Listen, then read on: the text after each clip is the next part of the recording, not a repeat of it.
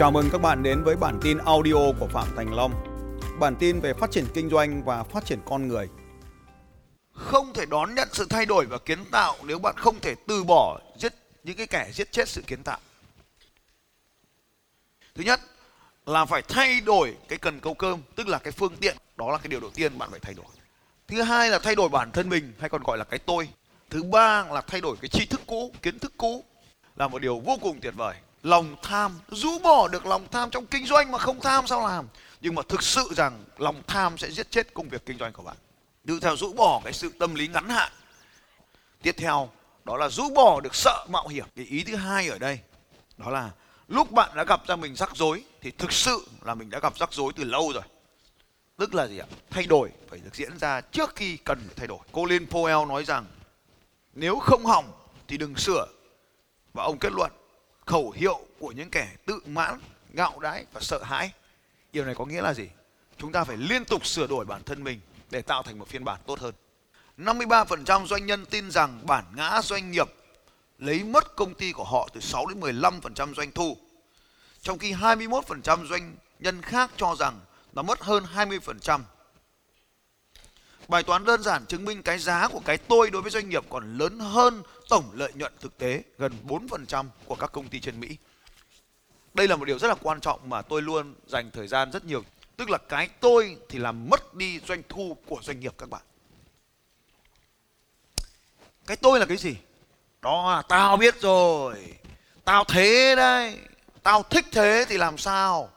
Chính cái điều này đang làm mất đi lợi nhuận của doanh nghiệp. Ví dụ, tôi có một cô học viên và cô này bị tôi mắng rất nhiều lần nhưng mà cũng chưa thay đổi được nhưng bây giờ thì đỡ rồi. Đó là cái gì mà không vừa ý cái? Là lên mạng xã hội la là than chửi thằng khách nọ dè biểu thằng nhân viên kia. Thông báo không hợp tác với đối tác nọ vân vân. Tất cả cái này đều là thể hiện cái bản tính hung hăng và điều này sẽ làm mất đi doanh thu. Khi mình mắng một thằng nhân viên ví dụ như là thông báo nhân viên A, nhân viên B vì lý do X, Y, Z này bị kỷ luật không còn làm việc với công ty chúng tôi nữa. Chúng tôi không chịu trách nhiệm về những điều nhân viên này gây ra tổn thất cho các bạn. Tưởng là ngon, nhưng điều này sẽ làm cho đối tác không tin vào bạn nữa, không dám kinh doanh với bạn nữa. Điều này cũng tưởng là ngon nhưng thực tế nhân viên sẽ không bao giờ chơi với ông chủ để một ngày mình sai lầm lại bị bêu diếu như vậy thì không phải chỉ nhân viên, đối tác của chúng ta cũng vậy, nhà cung cấp cũng vậy. Cho nên hãy cẩn trọng khi các bạn lên trên mạng và bêu diếu người khác. Đó là thể hiện cái tôi của mình và làm chết đi, mất đi doanh nghiệp của mình. Tiếp theo, phản xạ phản xạ Semmelweis phản xạ này sẽ khước từ kiến thức mới, bởi nó mâu thuẫn với những niềm tin bên trong.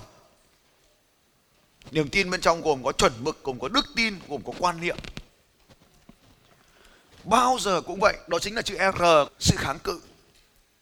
Nó luôn khước từ kiến thức mới, bất kể khi nào chúng ta được nghe một thông tin mới thì chúng ta có phản xạ chống lại nó. Cái công thức về cái phản xạ về chống sự khước từ này, nó lớn hơn ở những cái con người khác nhau. Nên cái người nào mà có phản xạ khước từ càng lớn, thì người đó làm doanh nghiệp càng khổ, càng thất bại. Thì trong cuộc sống của chúng ta, đấy chính là cái sự, cái phản xạ chống lại chống lại những cái mới. Thì cái này là phản xạ nhá các anh chị nhớ nhá. Nó là phản xạ, đương nhiên nó phải diễn ra, cứ mới là phải chống. Đấy thì, nhưng mà chống đến mức mà chống cả cái người mà dẫn đường mình thì chẳng còn tác dụng gì nữa. Tiếp theo, ý tiếp theo mà chúng ta sẽ nói đó là khi người chủ phải trở thành người thông minh nhất ở đây, cô ta chỉ nhận được những bình luận đúng. Xong nó đọc câu tiếp theo thì mới có tác dụng được. Khi cô yêu cầu sự hoàn hảo, thời gian bị lãng phí thay vào đó khi những câu hỏi ngớ ngẩn được chào đón, những giả định ngầm được thử thách, đọc như vậy thì các anh chị không hiểu được. Chúng ta không cần phải trở, tôi nói đơn giản hơn sách, tôi nói rằng là không cần phải trở thành người thông minh nhất phòng họp. Đấy, chúng ta sẽ nói như vậy. Và không cần phải trở thành người đúng ở trong công ty của chúng ta. Chúng ta sẽ không trở thành người đúng nhất trong căn phòng. Bởi vì khi chúng ta không thông minh nhất thì chúng ta sẽ nhận được ý kiến của đồng nghiệp. Khi chúng ta không còn đúng nữa thì rất nhiều người sẽ cho chúng ta cơ hội, cho chúng ta những ý tưởng tưởng mới. Thì chúng ta nhớ rằng là sự thay đổi phải liên tục, chứ không phải thay đổi trong một lần rồi thôi, trong một thời gian mà phải thay đổi liên tục. Trong cái ví dụ vừa rồi, để cho các anh chị thấy rằng là có một số người đã thực sự làm, còn một số người thì không. Cho nên đấy chính là sự khác biệt tạo nên được sự bứt phá hay không, chính là nằm ở khả năng chống lại những cái sự thay đổi đó chính là khả năng chống lại những sự thay đổi. Cho nên mỗi khi mà chúng ta chống lại một cái sự thay đổi nào đó, hãy để ý là liệu sự chống lại sự thay đổi đấy đang có ý nghĩa gì với chúng ta? Nó đang có ý nghĩa gì với chúng ta? Nó đang có ý nghĩa gì với chúng ta? Có nghĩa rằng là mọi cái việc ta làm nó đều có một cái ý nghĩa gì đấy, đều có một cái xuất phát điểm. Tại sao lại tạo ra những cái sự khác biệt một số người chúng ta sẽ có những sự khác biệt và sau một thời gian là chúng ta sẽ có những cái đích đến khác nhau rất là xa. Đặc biệt là sau 5 năm chúng ta càng thấy xa nhau hơn rất là nhiều. Thì cái gì tạo nên cái điều này? Đó là một số người không thể phát triển lên được bởi vì anh ta không biết tập trung vào đâu. Cái lý do thứ nhất đem đến sự thất bại trong kinh doanh là không biết tập trung vào đâu. Không biết tập trung vào cái gì và khi không biết tập trung vào cái gì thì nó tạo nên sự hỗn loạn và tốn kém nguồn lực và bỏ việc rất nhanh, bỏ mục tiêu rất nhanh, từ bỏ rất nhanh. Và từ bỏ rất là nhanh. Cái điều tiếp theo, chúng ta không thể ra được các cái quyết định cho cái việc lựa chọn các mục tiêu của mình khi chúng ta không có sự tập trung vào mục tiêu, thì chúng ta không thể ra được các quyết định. Ví dụ như vừa rồi, một số anh chị sẽ tập trung vào mục tiêu của sự thay đổi. Nên chúng ta tạo ra cái quyết định rất là nhanh. Nhìn thấy bìa cuốn sách là chúng ta đã hành động ngay. Không cần biết điều ấy có nghĩa là gì. Khi nào thì con người người ta bắt đầu tập trung vào mục tiêu?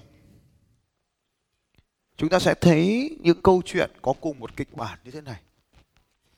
Tôi gặp một cái tai nạn. Tôi sắp chết.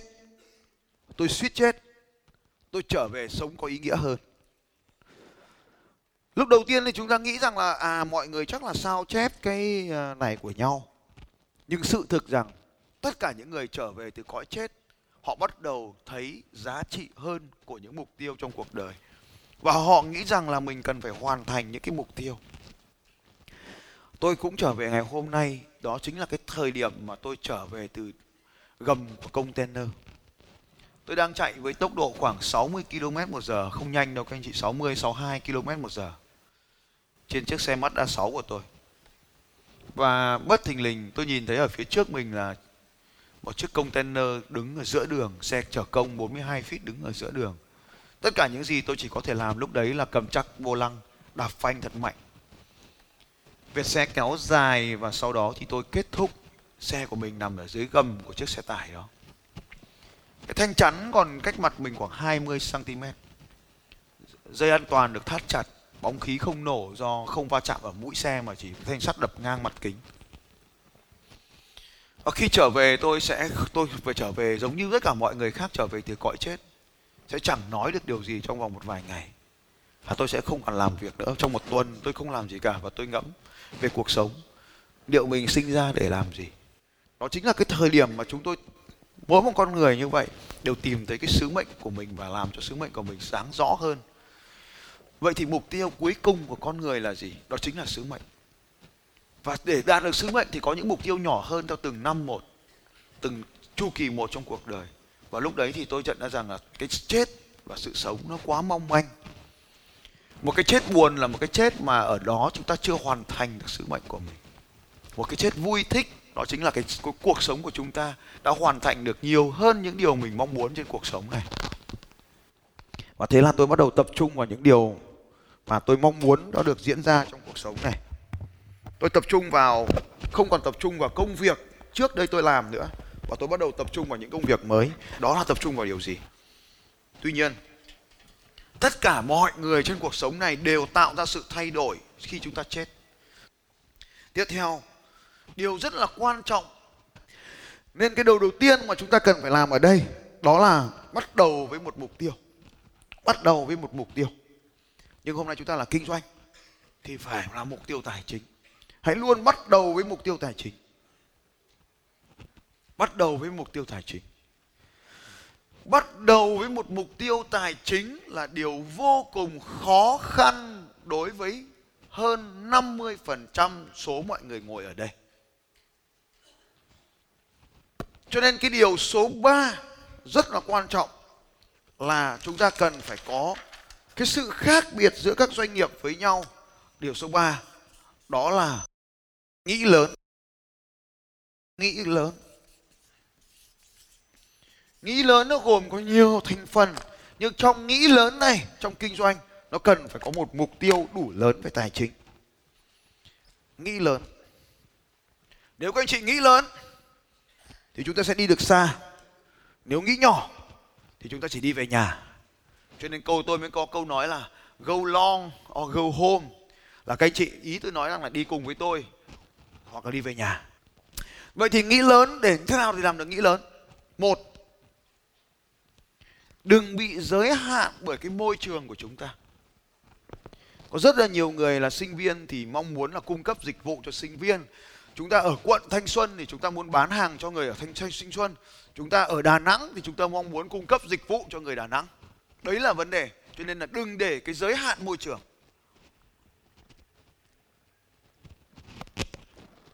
Ngày nay với internet thì không có bất kỳ giới hạn nào ở đây hết đừng để, đừng để giới hạn bởi môi trường. Chúng ta là nữ chúng ta cố gắng bán hàng cho nữ không cần như vậy. Thứ hai để có mục tiêu đủ lớn thì phải thường xuyên học tập. Thường xuyên học tập để mở rộng khả năng. Khi chúng ta mở rộng được khả năng chúng ta tự tin hơn thì chúng ta sẽ đạt được mục tiêu lớn hơn. Cái điều thứ ba điều thứ ba, đó là thay đổi. Điều thứ ba, đó là thay đổi peer group. Peer group, đây là một từ rất là quan trọng. Điều số 3 à, cái điều này nó cứ liên quan đến cái điều kia. Cái điều số 4 chúng ta cần phải thay đổi và phải biết cái từ này. Đó là peer group. Peer group. Chúng ta sẽ cùng nhau làm rõ hơn cái từ peer group này. Peer là ngang hàng group là nhóm. Tức là thay đổi những cái người mà chúng ta thường xuyên tiếp xúc. Bạn là trung bình của 5 người bạn thường gặp. Nên khi chúng ta thay đổi cái peer group này, thì chúng ta sẽ làm thay đổi cái tầm nhìn của mình. Và khi thay đổi tầm nhìn của mình, thì mình sẽ thay đổi mục tiêu. Đi với năm thằng mà lúc nào nó cũng nói về tiền tỷ thì kiểu gì mình cũng sẽ bàn về tiền tỷ chứ mình không còn bàn về tiền triệu nữa. Đấy là nguyên tắc. Tôi có hai cái nhóm peer group mà tôi xây dựng xung quanh mình. Một cái nhóm đầu tiên rất là quan trọng đối với cuộc đời của tôi. Ngày hôm nay tôi có được, ngày hôm nay là phải có cái nhóm này. Đó là tôi thường xuyên giữ quan hệ với những thành viên tích cực. Là nhóm mà hàng ngày tôi nói chuyện với họ. Bởi vì rất nhiều trong số họ là hơn tôi ở trong những lĩnh vực khác nhau. Đó là cái nhóm đầu tiên là nhóm peer group. Peer đầu tiên, nhóm bạn bè peer ngang hàng của tôi. Peer là ngang hàng, group là bạn bè. Những bạn bè ngang hàng. Họ ở bên cạnh tôi hàng ngày và cùng nhau chia sẻ về mục tiêu, về con số. Rất nhiều người trong số họ chỉ 6 tháng trước chưa từng đứng trước đám đông để nói chuyện. Hiện nay khi họ ở bên cạnh tôi như vậy, họ đều có thể làm được những lớp hàng ngàn người, hàng ngàn người liên tục liên tục liên tục họ có thể chưa từng làm live stream bao giờ. Giờ họ cũng có thể làm live stream rất là tuyệt vời. Xin chào các bạn và hẹn gặp lại các bạn vào bản tin audio tiếp theo của Phạm Thành Long vào 6 giờ sáng mai.